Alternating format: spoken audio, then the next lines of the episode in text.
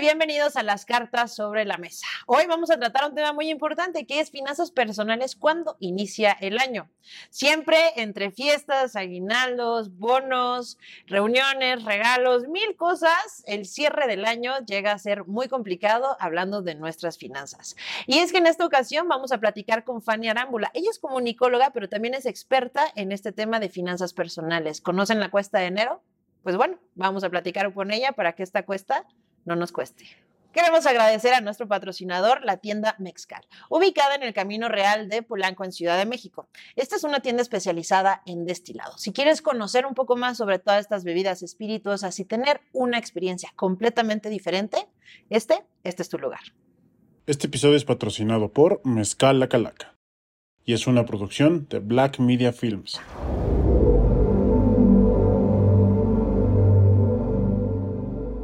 Fanny, gracias por acompañarnos. ¿Cómo estás? Hola, ¿qué tal, Carla? Muy bien, muchas gracias por la invitación. Pues tema muy importante, aparte ahora que estamos cerrando el año, siempre las finanzas es es un tema que yo creo que a veces no le ponemos mucha atención, pero ya cuando tenemos el agua en el cuello, ya le queremos poner atención.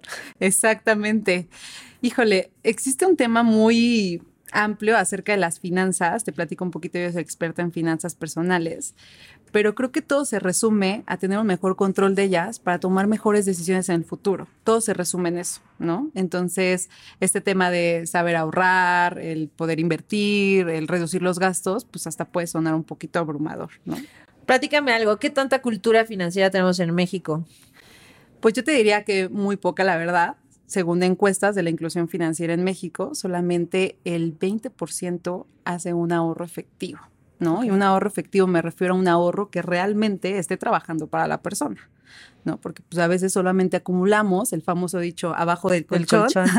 Entonces ahí sabemos que de alguna manera está perdiendo valor adquisitivo por la inflación, ¿no? sí, o sea, al final es, como si estuvieras guardando literal papel abajo de tu, de tu cama. Acumulando, esa es como la palabra que a mí yo la definiría, ¿no? Al no hacer nada con eso. Fanny, vamos a dividir esto en dos partes porque es importante, primero, ahorita, independientemente de cómo todos los que nos estén escuchando estén llegando a este fin de año, claro, vienen bonos, aguinaldos, cajas de ahorro, muchísimas cosas. Pero a pesar de que podría ser el mes donde mayor bonanza tenemos, es donde más endeudados nos quedamos. ¿Por qué estas festividades nos dejan en bancarrota?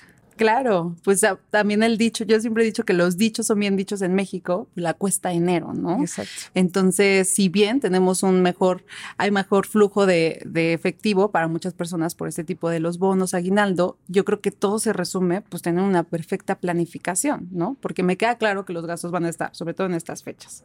Pero si planificamos con tiempo, Carla, eso es lo que nos permite, pues una, poder hacer una lista de lo más importante o lo menos importante y generar un presupuesto, decir, ¿sabes qué? Tal regalo, no puedo gastar más de esto, ¿no? Pero a ver, ¿cómo nos aconsejarían? Vamos a poner números cerrados y hacerlo muy fácil. Yo, ahorita en diciembre, con todo, voy a recibir 100 pesos, por decirte. Ok. ¿Cómo divido? O sea, ¿cuál sería la forma más inteligente para dividir estos 100 pesos? Muy bien. Pues mira, todo esto dentro de las finanzas personales hay un presupuesto que nosotros diseñamos, ¿no? Que es una estructura que básicamente nos permite darle dirección al dinero. Sí o sí, Carla, pues en un 50% de nuestro ingreso debe ir destinado a los gastos esenciales, es decir, los gastos fijos, esos gastos que el siguiente mes sabes que tienes que pagar, como son servicios, renta, gasolina, ¿no? Entonces esos no podemos tocar. Un 10%, que es la prioridad número dos, es el fondo de emergencia. Para mí el fondo de emergencia es el mejor amigo de nuestras finanzas. porque Básicamente es un ahorro que debemos de tener al alcance para, pues, algún imprevisto que lleguemos a tener, tener liquidez financiera. Lo vimos en la pandemia, pues nadie estaba preparado ni emocionalmente, ni financieramente, ni en temas de salud, que ya es otro tema, pero estábamos financieramente preparados para eso. Entonces, ¿qué pasó? Muchas personas se quedaron sin su ingreso principal. Entonces, ¿qué pasa con los gastos? Tengamos o no tengamos un ingreso, tenemos que seguir comiendo, tenemos que seguir pagando servicios. Entonces, ese fondo de emergencia para mí es el vital. Y ahora la el tercer prioridad es la parte del ahorro, ¿no? Que tú me dices, ¿no? Oye, me llega tanto dinero. Pues sí, pero darle prioridad o tal vez con tiempo hacer una planificación y decir, ¿sabes qué, Fanny?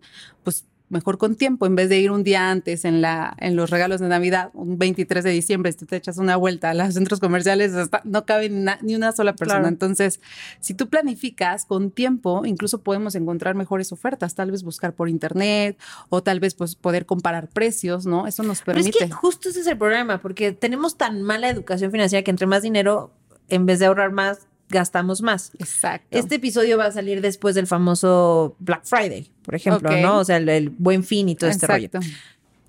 Eh, a lo que yo me refería, por ejemplo, con el ejemplo de los 100 pesos, es quizá mi, eh, mi flujo mensual normal, o sea, mi, mes es de 60 mil pesos, pero sí con los extras, este mes voy a recibir 100, ¿no? Y el problema es, creo yo, que entonces, en vez de decir, bueno, si ya tenía deudas, las empiezo a liquidar o le doy un trancazo a la hipoteca, por decirte o algo, gastamos. Entonces, justo es eso. ¿Cómo, ¿Cómo no limitarme? Porque tampoco está padre, ¿no? El decir, ay, no voy a ahorrar todo y así, porque tampoco se trata de eso. Pero entonces, ¿cómo evitar endeudarme en esto? ¿Uso o no uso tarjetas de crédito? O sea, ¿qué nos recomiendas para hacer que este mes que vamos a recibir más dinero, en vez de endeudarnos, lo sepamos utilizar bien? Claro. El tema de las deudas, Carla, la verdad es que es un tema que nos tiene atorados a muchos mexicanos, ¿no? Entonces, aquí, de primera instancia, yo siempre resumo que una deuda, pues interviene en dos factores. Por ejemplo, el tema de cuál es lo que realmente vamos a pagar. Si tú te endeudas, sacas un crédito, ¿estás de acuerdo que muchas veces las personas no saben cuánto es la tasa de interés que vas a, tener que pagar en, a, futuro, ¿no? Y que aparte es altísima. Hay préstamos que te pueden sacar hasta el 40% anual sobre lo que perdiste. O sea, más del doble. Más del doble, ¿no? Yo siempre he dicho el ejemplo del celular, ¿no? Tú pagas un, sacas un celular a crédito de 24 meses y te haces la cuenta y te das cuenta, Carla, que terminas pagando dos celulares, ¿no? Y chance hasta el teléfono que sacaste ya ni sirve muy bien, ¿no? Entonces, de entrada, conocer cuál es la tasa real de interés. Por otro lado, pues también lo, lo, importante, pues es que muchas veces aquí en México, bueno, no sé en otros países, pero en México tenemos la mala costumbre de tal vez darnos, querernos dar una vida que realmente nuestro presupuesto no nos lo permite, ¿no? Entonces, cuando las personas, pues sabemos que pues el poder atacar una deuda es que incluso pues el ahorro lo podamos entrar. Es decir, en vez de sacar la tarjeta de crédito a tantos meses, pues sabes que mejor me espero un tiempo, ¿no? Puedo analizar, eh, siempre digo, el espacio entre el momento que tú quieres comprar algo que dices, ¿sabes qué? Estoy analizando todas las, las características del producto dejar en mayor cantidad de tiempo al momento que tú das el tarjetazo, ¿no? Entonces, incluso una compra, ¿no? Las famosas compras compulsivas, esperar más tiempo. Tal vez en ese momento, si lo compras al día de mañana, puedes meditar y decir, ¿sabes qué? ¿Realmente lo necesito o no lo necesito? Warren Buffett, que es uno de los inversionistas más importantes en el mundo, nos dice que antes de hacer cualquier compra, tú te preguntes, ¿realmente lo necesito? ¿Pasa algo si no lo compro? Y si no pasa nada, realmente no lo necesitas, ¿no?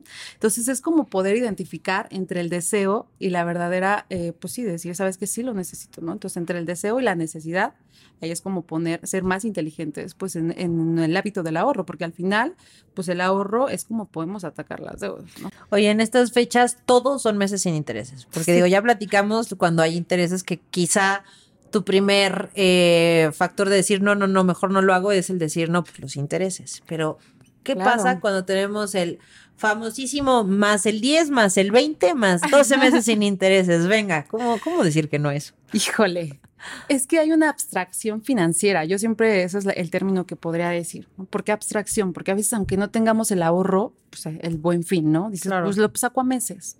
Pero al final de cuentas te das cuenta que, pues imagínate, a tantos plazos volvemos al mismo tema, volvemos a, pagar muchísimo. Entonces creo que es importante poder analizar y poder darle un destino a nuestro, a nuestro, a nuestro ahorro, porque todo se resume en el presupuesto, Carla. O sea, si algo a mí me preguntan, tener un presupuesto es el que a ti te permite tomar mejores decisiones, ¿no? Porque a veces si sabes que, pues tengo tanto tiempo ahorrando, pues esto sí lo puedo gastar. Pero si no tienes ahorros y sacas un crédito, pues que terminas más endeudado y es un, es un círculo vicioso que no puedes salir de ahí. ¿Cómo dirías que, o qué consejo nos darías para tener un equilibrio entre disfrutar realmente estas fiestas, pero no no este no endeudarnos o no tener algún tema financiero o no dejar de lado nuestros retos financieros. Claro.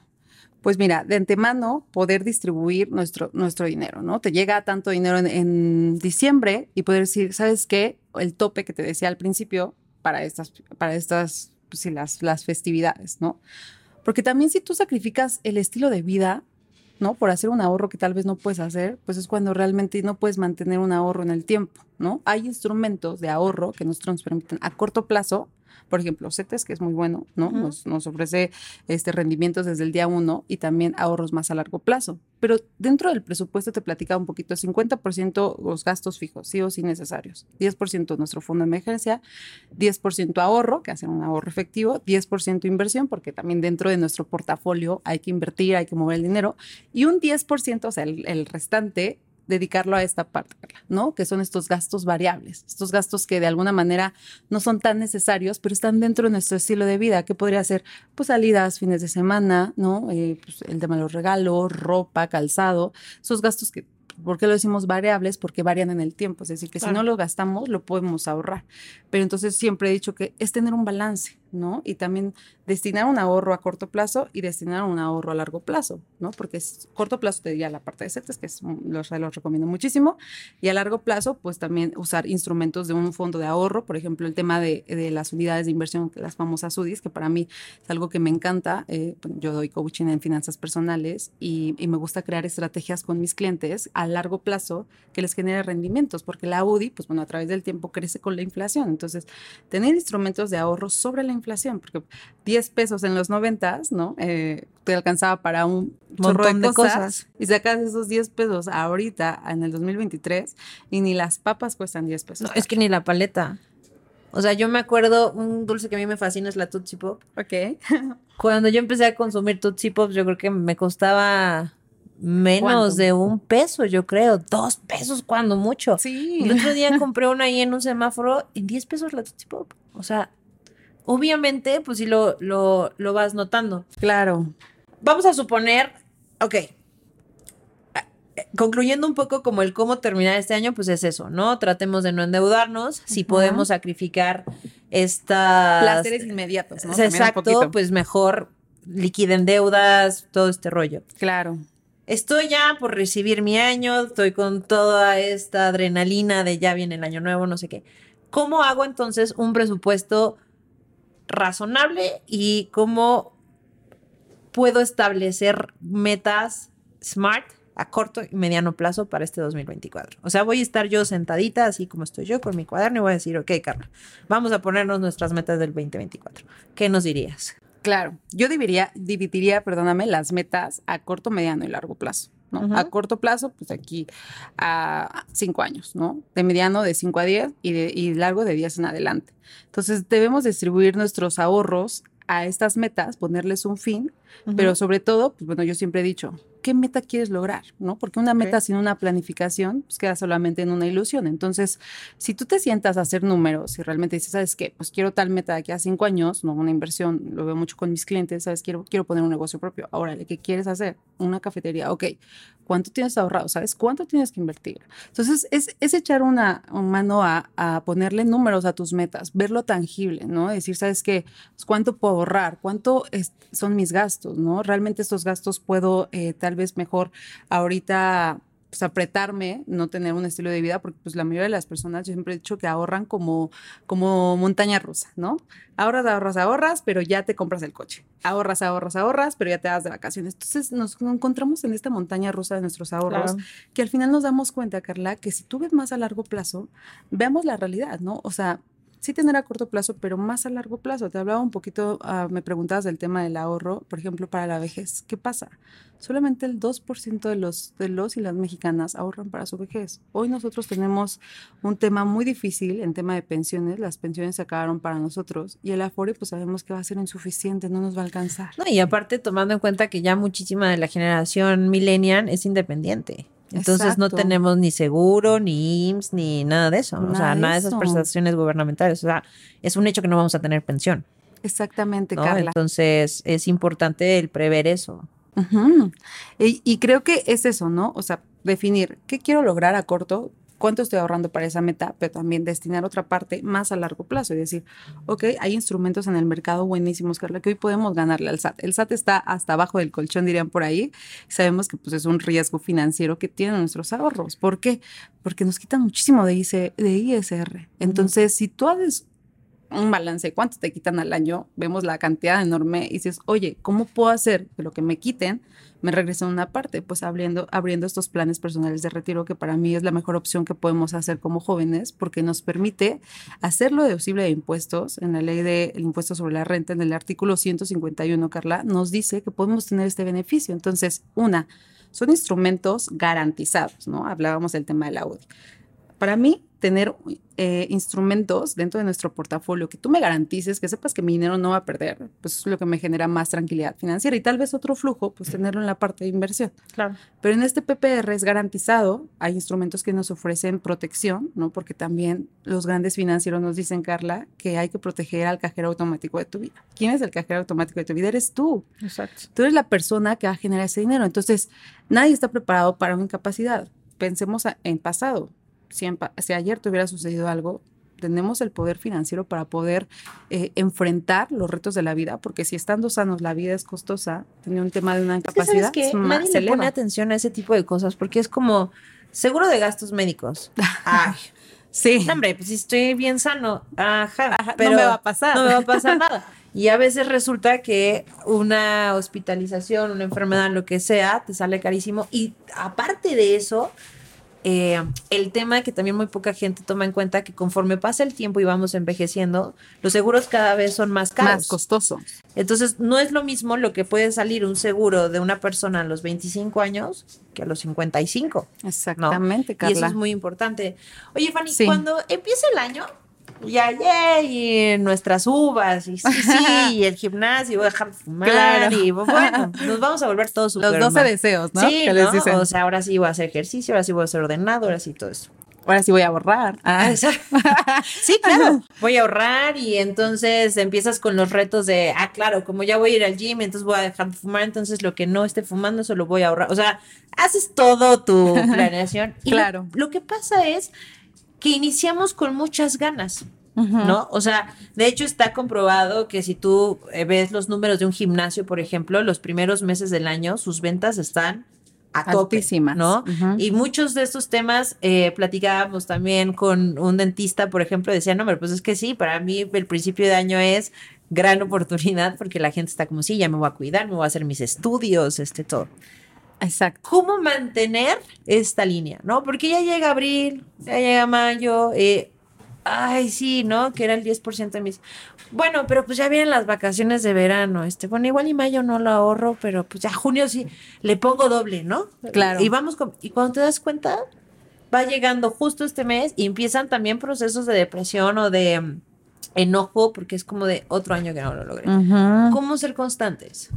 Pues lo que te decía al principio, Carla, es justo adecuarse al presupuesto. O sea, tener un presupuesto es el que te va a dar la puerta, o sea, yo siempre he dicho la llave mágica que abre a todo, ¿no? Si tú destinas un porcentaje a tu ahorro y que dices, sabes que este sí no lo toco para nada, y, otro porcentaje tal vez sí para lujos, ¿no? el, tema de la calidad de vida, pero sabes que si a mitad de mes te acabaste lo que tenías proyectado para pues este tema de salidas, fin de semana, y si te lo acabaste, que sea riguroso y decir, no voy a tocar del otro restante que yo tengo distribuido. ¿No? Al final, pues es, saber manejar la distribución. Eso es lo, más importante, Carla, ¿no? Porque como bien dices, ¿no? Comienzas y sabes que voy a ahorrar cierta parte, lo mantengo, lo mantengo, pero después lo, lo, lo dejas de hacer, ¿no? Pero cuando tienes la inteligencia financiera de decir, sabes que no lo toco por más que me muera, porque ese tiene un fin, ¿no? Ese proyecto es lo que nos permite, pues, a largo plazo, porque, por ejemplo, el, ahorro no, no está... Eh, pues relacionado con el tema de nuestro ingreso, porque hay personas que ganan 20 y, gastan 20. Después eh, tienen otro ingreso, nos tienen algún tema en el trabajo que pues les dan un ascenso, ahora ganan 20, pero ¿qué crees? Gastan 20. Entonces, al final de cuentas te das cuenta que terminan subsistiendo cada, cada final de mes. viven por tarjetas de crédito, porque resulta, claro, ¿no? Que tienes, sí, un límite de crédito de 100 mil pesos, sí, pero tú recibes 60. O sea, tu ingreso es de 60, ¿me explico? Y gastas a tope, o sea, saturas las tarjetas todo el tiempo, ¿no? Que en otro de los episodios también de finanzas personales de la temporada 1 eh, hablábamos de eso y empezamos a platicar del CAT y, y empezamos a ver Claro. todo del famoso, ay, pues pago mínimo, si pago pago no mínimo. sé qué. Y terminas ahogándote tú solo en eso. ¿Qué opinas de tener siempre una zanahoria? ¿A qué me refiero con esto? Que decías, bueno, vamos a dividir ese tema del ahorro entre lo que sí es tu largo plazo de seguros de pensiones o tus inversiones o para tu restaurante, o bueno, más bien como el proyecto, o sea, como esos grandes, grandes proyectos, pero también para ir haciendo ese hábito, ese ahorro pequeño, donde al final es, es que mi zanahoria es que con ese dinero me voy a comprar el celular que tanto quería, por decirte algo, ¿no? Claro. O depende de, de qué tanto podemos, o sea, que te des gusto de, es que ese ahorro es para Sí, tirarlo para en lo que yo quiera, ¿no? Si me quiero ir de Claro. viaje, pues, me ¿Qué, ¿qué opinas de eso? Pues mira, hay un hábito que yo comencé incluso antes de dedicarme completamente a las finanzas, un hábito que, que me, me ayudaron mucho mis papis a, a poderlo desarrollar desde muy pequeña si les puede servir. Yo me acostumbré, Carla, a que, por ejemplo, no sé, si tal cosa me costaba 850 pesos, yo me- en mi mente redondeaba la cantidad. Es decir, me decía, esto cuesta 900. Y esos 50 pesos que me sobraban, Carla, los guardaba en un tarrito o en un... La alcancía. En una alcancía, exacto. Entonces, al final de mes me di cuenta que muchas veces, pues eso se fue llenando, se fue llenando, y al final de- del mes te das cuenta que sí es una muy buena cantidad, ¿no? Claro. Y al no tener el control y no decir, ¿sabes qué? Pues, pu- ¿cuánto estoy gastando? Pues eso tal vez si se me, se me no sé, si se me atraviesa una tutsi, ¿no? como lo que decías, Carla, pues lo voy a gastar, ¿no? Porque no tengo un control de eso. Claro. Entonces creo que es una buena, es una buena manera, Carla, que podemos hacer empezando desde donde estemos, ¿no? Porque Claro. a veces decimos, híjole, el famoso dicho, no, ¿cómo voy a ahorrar si, si, cómo voy a ahorrar si pues, la situación económica en México no, no está bien para todos, eh, los salarios, ¿no? Pero yo siempre he dicho, un ahorro debemos comenzar desde donde estén y cómo estemos. El ahorro así sea pequeñito, pero empezar desde ahí. Entonces, eso puede ser un muy buena, una muy buena oportunidad. O también, pues, la parte de, de los gastos fijos y variables, ¿no? Ok, perfecto. Entonces, oye, ¿habías escuchado alguna vez, y eso es muy común, debo reconocer que una vez lo hice con reto de- con mi padre, Ok. de lo de los papelitos de, de escribir los números de todo el año y entonces así no sentir que estás ahorrando, que sacas un papelito y entonces 225 por decirte, yo ya ahorro un peso, yo es un papelito por día y cuando te das cuenta ahorramos 66 mil pesos. Wow. Porque si tú sumas todos los días del año, es lo que te da. Ese tipo de dinámicas que puedes hacer con tu familia, con eso, pues, súper recomendables, ¿no? Ahora que empieza el año. Claro, puede ser un buen hábito en la familia, ¿no? Pero yo siempre he dicho, a las famosas tandas, ¿no? También es muy importante, ¿no?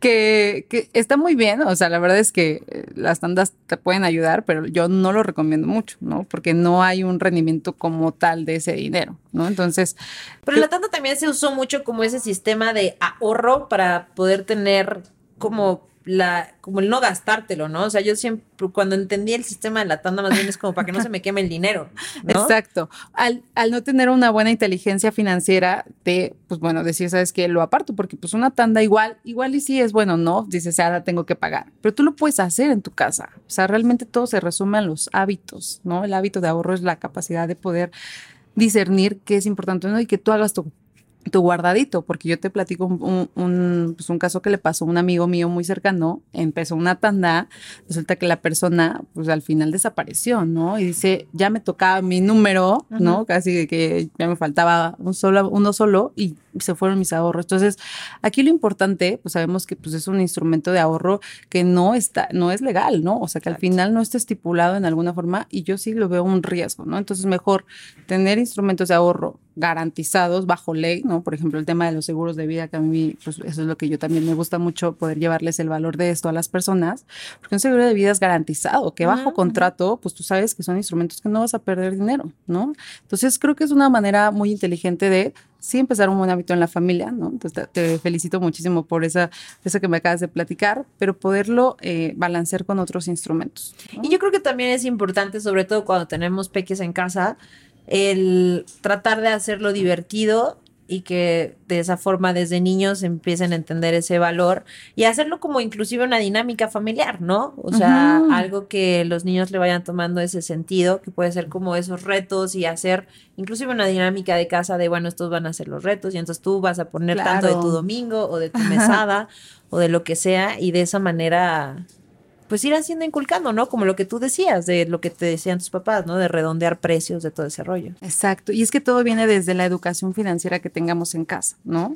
Sabemos que, por ejemplo, estos temas de las finanzas personales, Carla, no nos los enseñan ni en la escuela. Sales a la vida laboral y te das cuenta que una, como generación, no tenemos pensiones, ¿no? De entrada, ¿no? Antes porque los papás no se preocupaban, porque no tenemos este ejemplo de los, pues sí, en este caso en casa, pues porque les tocó otra ley de pensiones del 73, donde el gobierno se encargaba completamente de las pensiones. Entonces, ¿cómo nos van a, a poder asesorar? si es algo que ellos ya tenían planeado, ¿no? O sea, es algo que alguien ya más encargaba. Entonces nosotros como generación, pues decimos, hoy somos la generación, nosotros los jóvenes, estamos a un accidente, Carla, de perderlo todo, porque ya es más difícil por el tema de la inflación, hacernos de la casa propia, del departamento, ¿no? Un, un, cor un, un carro. un carro, perdóname, un carro. Entonces, imagínate el poco patrimonio que podemos consolidar y ante una emergencia se va, ¿no? Y que también más adelante, pues no tenemos un ahorro para el retiro. Entonces, eso para mí yo hago mucho hincapié, por favor, jóvenes, todos, hagamos algo, porque solamente el 2% lo, lo vuelvo a repetir, ¿no? Tenemos un instrumento como estos para el retiro. Ahorita hablabas de lo del fondo para el retiro y todo. ¿Cuáles son realmente los nuevos instrumentos, tendencias financieras que debemos de conocer? Pues mira, aquí hay que definir, Carla, dos cosas, ¿no? Una, eh, si es más un tema de inversión, que una inversión yo siempre he dicho, interfieren varios factores, ¿no? Incluso cosas que no dependen totalmente de nosotros, ¿no? Son un poquito más de alto riesgo. Y tener instrumentos dentro de la cartera, yo siempre he dicho, tener instrumentos que me garanticen, ¿no? es decir, que mi dinero está en bajo riesgo, casi nulo, y después invertir, porque si invertimos al principio y no resulta esa inversión, se lleva todo lo demás. Entonces, poder tener en nuestro portafolio de, de, de nuestras finanzas uno para invertir, que pues por ejemplo eh, los fondos indexados, ¿no? Que se, se, ha escuchado muchísimo, que es este tema pues un poquito más agresivo, donde tenemos pues mejor liquidez. Hay personas que le, van directamente al tema del emprendimiento, no los negocios, que sabemos que también pues bueno, un buen negocio o nos puede hacer ganar, o nos puede hacer nos perder, perder ¿no? Entonces es muy importante. Pero pues también tener ahorros garantizados, ¿no? Que en este caso nuevamente lo repito, instrumentos en UDIs, en instrumentos que sí o sí a lo largo del tiempo sabemos que no vamos a perder. Entonces creo que es esa, es esa parte, poder... Eh, yo siempre lo he dicho que es como nuestro portafolio de, de, las finanzas es como un Lamborghini y nuestro Jetta, ¿no? El Lamborghini no lo vas a sacar para, pues, para todo, ¿no? Para todos lados, solamente para ocasiones especiales. Y el Jetta, pues si lo manejas más. Entonces, a eso me refiero. El, el, el Jetta debe ser como el ahorro. ¿No? El ahorro que sí o sí debe estar en todos lados, ¿no? Para, eh, pues para metas a corto, mediano, largo plazo. Es que el ahorro para mí es increíble, ¿no? Y tener inversiones, por ejemplo, fondos indexados, en un negocio propio, o sea, más cosas. No poner todos los huevos de la canasta en una sola canasta. Porque también, eh, porque a veces muchos es como de, es que soy muy débil, ¿no? O sea, no tengo ese control, no te... Eh, ¿Algún tip para no caer, no debilitarnos. Ok. Algún tip que daría es como pensar dos veces si esa compra va ¿La más. necesitas o no, ¿no? La necesitas o es más un deseo, ¿no? Eh, también, por ejemplo, a, anotar cada uno de tus gastos, gastos fijos, gastos variables, y decir, ok, ¿cómo puedo optimizar mis gastos fijos? ¿no? Por ejemplo, las compras, podemos ser muy inteligentes. Hay supermercados donde tú puedes comprar eh, cosas a grandes cantidades, ¿no? En el cual, pues de alguna manera, pues puedes ahorrarte a corto y mediano plazo, ¿no? Por ejemplo, comprar eh, productos cuando estén en oferta, eh, productos no, no perecederos, perdón, que no... Que Pero también lo de los descuentos hay que ser súper inteligentes. Sí, porque también. Hay muchísimo ese tema de, ah, sí, este zapatos que me gustaban, mil pesos. Este, y luego, buen fin, este, de mil trescientos a mil pesos, ¿no? también hay que ser, como decías, ¿no? Buscar nuestras compras con tiempo, hacer todo con tiempo para poder justo, pues, tener un control sobre, sobre los gastos, ¿no? Sí, claro. Y es que, o sea, sí o sí hay que darnos esos lujitos, ¿no? Porque también son parte de nuestro estilo de vida. Pero, por ejemplo, decir, ¿sabes qué? Pues mejor, en vez de gastarlo, me, espero un poquito más de tiempo, realmente lo necesito y pues igual le puedo encontrar descuentos mejores, ¿no? Porque el tema de los descuentos, yo siempre he dicho, si tú vas a pagar porque te vas a ahorrar algo, la verdad es que realmente no estás ahorrando, estás gastando, ¿no? El famoso 3x2. Oye, mira, este descuento del 3x2, me, me super ahorré el tercer producto. No, no, no. Tú no ibas por ese tercer producto, gastaste por ese tercer producto. Entonces, es cuando empiezas a delimitar y decir, ¿sabes qué? Antes de hacer una compra, piénsalo dos veces, ¿no? Es siempre. A mí un tip que me ha funcionado mucho es ahora en las aplicaciones, ya ves que puedes poner a invertir por plazo, ¿no? Entonces, sí o sí no lo puedes sacar hasta los 28 días o cosas así, sí, Eso Entonces, yo lo he dividido y literal lo que sé que sí o sí lo necesito en mi cuenta de débito, vamos a decirlo, pues lo dejo porque tengo que pagar algunos servicios y todo ese rollo. Y lo que sé que no, y si no necesito algo, lo mando. Porque a veces en ese momento de, ay, vi X promoción o vi algo, es como de, ay, pero voy a usar la tarjeta, pero no sé qué.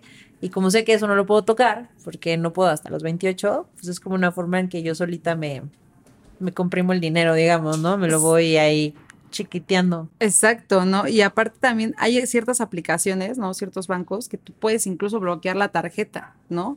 Sí tener una parte destinada al ahorro que no puedes sacarlo en tantos plazos, pero también más a corto plazo, pues poner un límite y si ¿sabes qué? Bloqueo la tarjeta y sí o sí apegarte a eso. ¿No? Porque pues la realidad es que todo esto se resume en que eh, en, pues, en el manejo inteligente. Sí, lo que también el, el, cuánto vas a tener que gastar, ¿no? O sea, hay tarjetas que aunque tengan 100 mil pesos de saldo, puedes poner que a los 20 se bloquee, por decir algo, ¿no? Exactamente. Exactamente, ¿no? Por ejemplo, el plan de teléfono. Tú sacas un plan ilimitado, al final de cuentas la, persona lo usa y se da cuenta que al final de mes pagó muchísimo más del plan que usualmente hace. Entonces, creo que son esos pequeños cambios o ajustes que podemos hacer en nuestros gastos, ¿no? Tal vez mejor un plan eh, cerrado en el cual si me acabe mis megas, pues ya no pago más, ¿no? esos pequeños cambios, Carla, que al final, pues al final del año, te das cuenta, pues al final son gastos muy, muy grandes, ¿no? Los famosos gastos hormiga.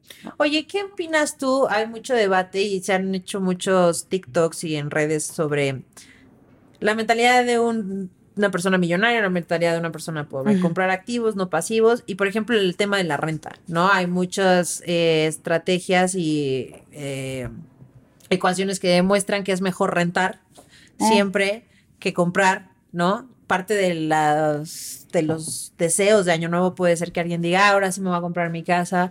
¿Recomiendas? ¿No recomiendas? Este, ¿qué opinas, por ejemplo, de eso? Pues de hecho Robert Kiyosaki, que es eh, el que escribió Padre Rico, Padre Pobre, que seguramente algunas personas o muchas podrán este, saber qué libro es, él nos dice comprar activos, ¿no? Al final sabemos que la verdadera libertad financiera, Carla, yo siempre he dicho, es tener la mayor cantidad de activos que trabajen para ti a más corto plazo. ¿No? Porque el ciclo de la vida de una persona, si te das cuenta, yo siempre lo pongo en, énfasis en mis sesiones, es que te das cuenta, nosotros dividimos el ciclo de la vida de una persona en cuatro cuadrantes, de 0 a los 20 años, de los 20 a los 60, que es la etapa productiva, y los 60, que ya es la mayoría de etapa de, retiro, ¿no? Sucede que en la primera parte, Carla, eh, pues las personas no generan un ingreso, ¿no? La mayoría de nuestros gastos, pues, pues son ocupados, somos niños, estamos estudiando, y la mayoría de los gastos, pues nuestros papás lo hacen, ¿no? Nuestro vestido, alimento, la, la. Te pasa hasta el otro lado, los 60, eh, ya nuestros, la esperanza de vida, que es de 82 años según el INEGI, pues también ya no estamos generando un ingreso directo. Vivimos de lo que hicimos en nuestra etapa productiva. Pues te das cuenta, ahí podemos ver gráficamente que la mitad de la vida de una persona o el ciclo de la vida de una persona está diseñado para que no generemos un ingreso. Entonces, ¿qué pasa, Carla? Si, te das cuenta, pues tenemos muy poco tiempo para el logro de nuestras metas, ¿no? Así podemos decir, no, pues estoy muy joven, no, la realidad es que desde que nacemos tenemos la mitad de tiempo. Y el término, el término de libertad financiera, Carla, yo siempre he dicho, intervienen tres factores muy importantes, que es el tiempo, el dinero y la energía. Cuando somos jóvenes, pues tenemos mucho tiempo, tenemos mucha energía, pero no tenemos dinero porque no trabajamos. Claro. Pasamos a la etapa productiva, tenemos eh, dinero porque ya trabajamos, tenemos energía porque no estamos tan grandes, pero ¿qué crees? No tenemos tiempo, ¿no? Que incluso tenemos que pedirle permiso al, al, al jefe para irnos de vacaciones. Claro. Y en los 60, ya en nuestra de retiro, pues ya tenemos dinero porque pues ya estamos jubilados, ya eh, el tema de, del tiempo, ya tenemos, pues bueno, ya más tiempo, ya, ya no trabajamos, pero ¿qué crees? Ya no tenemos energía. Entonces, si te das cuenta, en cualquier parte del ciclo de la vida siempre falta una variante, ¿no? Entonces, ¿cuál es la verdadera libertad financiera? Que nosotros podamos garantizar que esos tres factores estén muchísimo más antes, ¿no?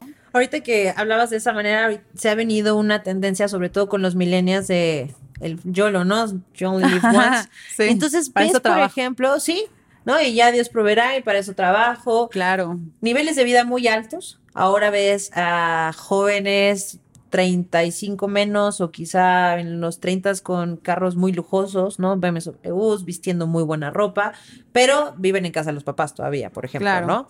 Eh, con muy buenos sueldos, con muy buen todo, viajando, haciendo. ¿Cuál es la década exacta en donde sí o sí tienes que estar haciendo y concretando tu patrimonio. Ok. Creo que desde el primer día, Carla, desde el primer día que nosotros empezamos a tener un ingreso, poder hacer este presupuesto, ¿no? Porque el ahorro debe ir creciendo conforme tú vayas creciendo. ¿no? Porque al final de cuentas sabemos que va, no, no interfiere el tema del ingreso, pero sí interviene en, la, en el manejo inteligente de eso. ¿No? Porque entonces, por ejemplo, hay personas que yo hago este, estas reflexiones. Calculamos cuánto dinero ha pasado por tu zona, que es un ejercicio que todos deberíamos de hacer en algún momento. Desde que comenzamos a trabajar hasta ahora, sacar el promedio de los ingresos mensuales, multiplicarlo por 12 para sacarlo anualmente y multiplicarlo por los años que llevamos trabajando. Y te das cuenta que ha pasado por nuestras manos una cantidad enorme de millones, Carla, incluso. ¿No? Y si hacemos el balance del 10%, que para mí es la regla básica de poder hacer este ahorro efectivo, pues te das cuenta que no tenemos ni la mitad de eso que debería ser el ahorro proyectado. ¿no? Entonces, calculas cuál es el ahorro real que tienes entre los años trabajados y te das cuenta de la tendencia de ahorro que tienes al mes, al mes, al año. Si lo multiplicas por los años que te faltan por trabajar, pues te das cuenta que a la edad que te quieres retirar, pues no te alcanza para retirarte. Entonces no podrías hacerlo. Pero, digo, eso, eso sería lo ideal. Eso sería lo ideal. ¿No? Pero también yo lo veo un poco utópicamente eh, e, ese sentido, porque hay que ser bien honestos. Empiezas en tu trabajo y, o sea, es las mieles de empiezo a recibir dinero, es las mieles de por fin yo, o sea, también tenemos que entender que aparte a los 22 años, 23, que quizá empezamos a recibir nuestros primeros sueldos, pues no tienes como eso. Yo como lo vi en algún momento cuando llegué a los 30, fue como, a ver, los 20 todavía, ¿eh? Ajá. Es como, todavía puedo regarla un poquitín, ¿me explico? O sea, en el sentido donde también a los 20 muchas veces sigues con el apoyo de los papás, quizá te apoyan con este más estudios, o irte a vivir al extranjero, estudiar, lo que tú quieras. Claro. Yo siento que los 30 es una edad, aparte ya muy justa tanto de madurez personal como de madurez intelectual, como para empezar a crear, ¿no? Es cuando empiezas a recibir mejores sueldos, empieza a crecer profesionalmente. Claro. Los 40 consolidar, ¿no? Y ya los 50 es como ya hacer el último jalón para llegar a tus 60, ¿no? O sea, creo que a los 30 es muy, por ejemplo, yo mi fondo de retiro lo empecé a los 28. Increíble, Carla. ¿No? Pero también porque trabajé mucho en el mundo financiero, si no, no lo hubiera volteado a ver. Pero ahorita ya a los 30 que digo, ¿sabes? Ya voy para los 40, creo que lo hubiera hecho también, ¿no? Y ya veo muchos amigos que empiezan a hacer esa parte. Muy bien. Pues de hecho, eh, hay una etapa, bueno, siempre he dicho que el ciclo de la, de la vida productiva de una persona, Carla, consta de tres etapas que es el inicio de nuestra vida laboral. Empezamos a tener un ingreso bajo, ¿no? Pero así vamos desarrollándonos, vamos generando más experiencia laboral y el ingreso va incrementándose. Pero así como vamos ganando más, ¿qué crees? Vamos gastando más. Que es lo que te decía, ¿no? O sea, lo que me acabas de, de y tantos con el BM del año, ¿no? Exactamente y te das cuenta que pasas a una etapa, a una segunda etapa, que es el crecimiento profesional, donde estás consolidando todo. De hecho, es la etapa más importante, Carla, de toda nuestra vida. Sí, estás muy pleno aparte. Porque también tenemos la energía. Recordemos que también la salud juega un papel súper importante eh, en la ecuación, ¿no? Es el famoso dicho, eh, sin salud no tenemos nada, y es la realidad. Porque tú pudiste haber consolidado muchísimo, Carla, en tu vida productiva, ¿no? Incluso tener el, el trabajo soñado, los negocios, pero falla la salud y se lleva todo lo que tú consolidaste. Entonces, lo que siempre nosotros decimos que es en esta etapa donde podemos hacer la mayor cantidad de activos que nos permiten pues tener una jubilación, ya pasando a la última etapa de nuestra vida, una jubilación tranquila, ¿no? Antes, si te das cuenta, por ejemplo, cuando tú ibas al súper, ¿quiénes eran las personas que te envolvían los productos, Carla? Los niños. Los niños, ¿no? Los, los famosos cerillitos. ¿Quiénes son ahora en la actualidad? La tercera edad. La tercera edad. Y no necesariamente fueron personas que no fueron exitosas financieramente, simplemente que no hicieron una planeación, no hicieron un presupuesto, Carla. El tiempo sí o sí iba a pasar y se dieron cuenta que no les alcanza, ¿no? Y con el tema de la inflación, pues mucho menos, ¿no? Entonces, hoy tener la oportunidad de decir, ¿sabes qué? Pues sí gano mucho, igual me puedo dar mis gustos, ¿no? Porque está dentro del estilo de vida, pero poder delimitar y ver más hacia adelante, ¿no? Creo que esa es la parte importante, ¿no? Y también yo siempre he dicho, hay personas que me dicen, oye, ¿sabes qué? La verdad es que yo también tengo una familia que depende de mí, ¿no? ¿Qué pasa con los dependientes económicos? También hay que buscar eh, poder garantizar el estilo de vida de la familia. ¿No? Porque si hoy te pasa, hay un padre de familia, ¿qué pasaría con la educación, por ejemplo, universitaria de los hijos, ¿no? Que es una ahí meta es muy importante también el tema de los seguros de vida, ¿no? Exacto. No, no dejarlos de lado, porque hay mucha gente que dice, ay, pues sí, pero ya me morí, pues sí, pero no es para ti. Es para los que dejas si algo te pasa Sí, a ti, ¿no? Que sí, eh, ahora sí que nacer es caro, ¿no? Pero bueno, el nacer te preparas nueve meses, digamos, de, al- de alguna manera. Pero el morir nadie está Y que aparte preparado. lo puedes planear. Lo Digamos que un hijo lo puedes planear en, en el mejor de los casos, pero pues la muerte es un poco más complicado es un planearla. poquito ¿no? más complicado, ¿no? Y te das cuenta que hasta a veces la familia tiene que, pues, cooperarse para los gastos funerarios, ¿no? Cuando tal vez todo esto se pudo haber evitado. Entonces, al final de cuentas, sí creo que es una manera de poder eh, poner en balance qué es lo importante y que tal vez algo puede esperar, ¿no? O tal vez no tan necesario. Muy bien, pues Fanny, muchísimas gracias por esta plática. La verdad es que yo espero que todos los que, si ya te endeudaste en el buen fin, como lo dijimos, bueno, ya te dimos varios tips para que tal lo menos diciembre la salves bien cuando termine de llegar todo ese dinero. Y que arranques bien el año. y que ¿no? arranques lo mejor posible el año y tratar que, bueno, todos los retos y esta parte de eh, finanzas a corto y largo plazo las logren, ¿no? Exactamente, Carla. Yo te agradezco mucho el espacio también, gracias a todos tus, tus oyentes, pero la verdad es que creo que sea en el momento en el que tú estés muy joven, muy grande, empieces donde estés, donde estés con el ahorro que tienes, cuidarlo y sobre todo, pues bueno, hoy poder diversificar, que esa es la palabra que a mí más me encanta y que más les llevo a todas las personas con las cuales yo me, me reúno. Vamos a conocerte un poco más a ti. Saca tus Ok. tres cartas y listo. Las que tú quieras. A ver, esta, esta y esta. Va. ¿Saco una? Ajá, a ver, bueno, las diciendo. Ok. ¿Cuál es tu hobby? Ok. Me encanta cantar.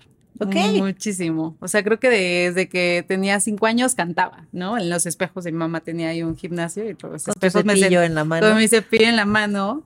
Y la verdad es que, pues, gracias a Dios, eh, pues bueno, tuve clases de canto, yo llegué a participar. Pero, pues, gra- gracias a Dios, hoy tengo la oportunidad, voy a concursar para ahorita el 12 de diciembre. Bueno, sé que igual no sé cuándo salga el programa, pero pues para poder ir a cantar a- ahí a la Basílica de Guadalupe, yo soy, eh, soy católica, Católica. entonces, pues es- sería como un muy grande sueño poder llevar mi hobby, pues, a, a esta parte también de mi fe. Qué padre, ojalá que lo logres. Muchas gracias, Carla. Sí. A ver. Para ti, ¿el hubiera existe? Mm, no, No. no, totalmente no.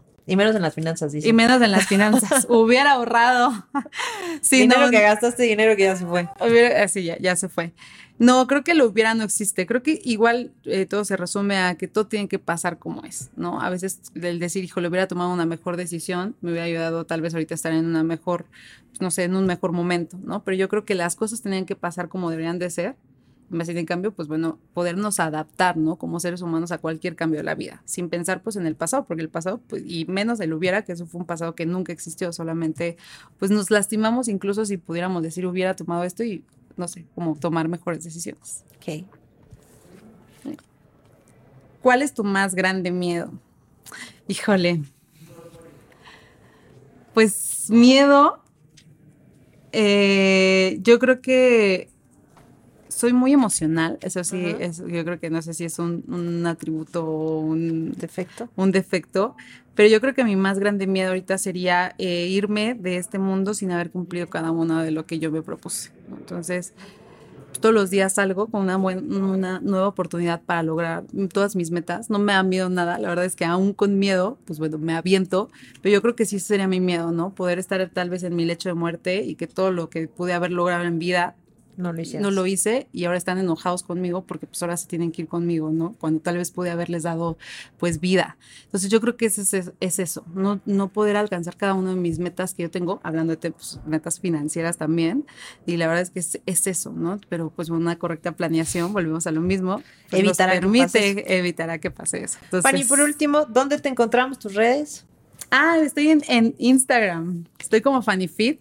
Pues No, no tengo nada ahorita de- del tema de, de finanzas. Muy pronto sacaré nuevo contenido, pero bueno, uno, otro de mis grandes hobbies es la parte del ejercicio, ¿no? También competía a nivel nacional y muchas cosas. Lo dejé ahorita un poquito de lado, pero me encuentra como Fanny Fit, con doble T al final. Perfecto, pues bueno, ya saben dónde encontrarla, que ya Sí. también nos va a seguir dando contenido para las finanzas. Y ustedes no se olviden de regalarnos un like, danos cinco estrellitas, compártenos, para así poder seguir poniendo las cartas sobre la mesa.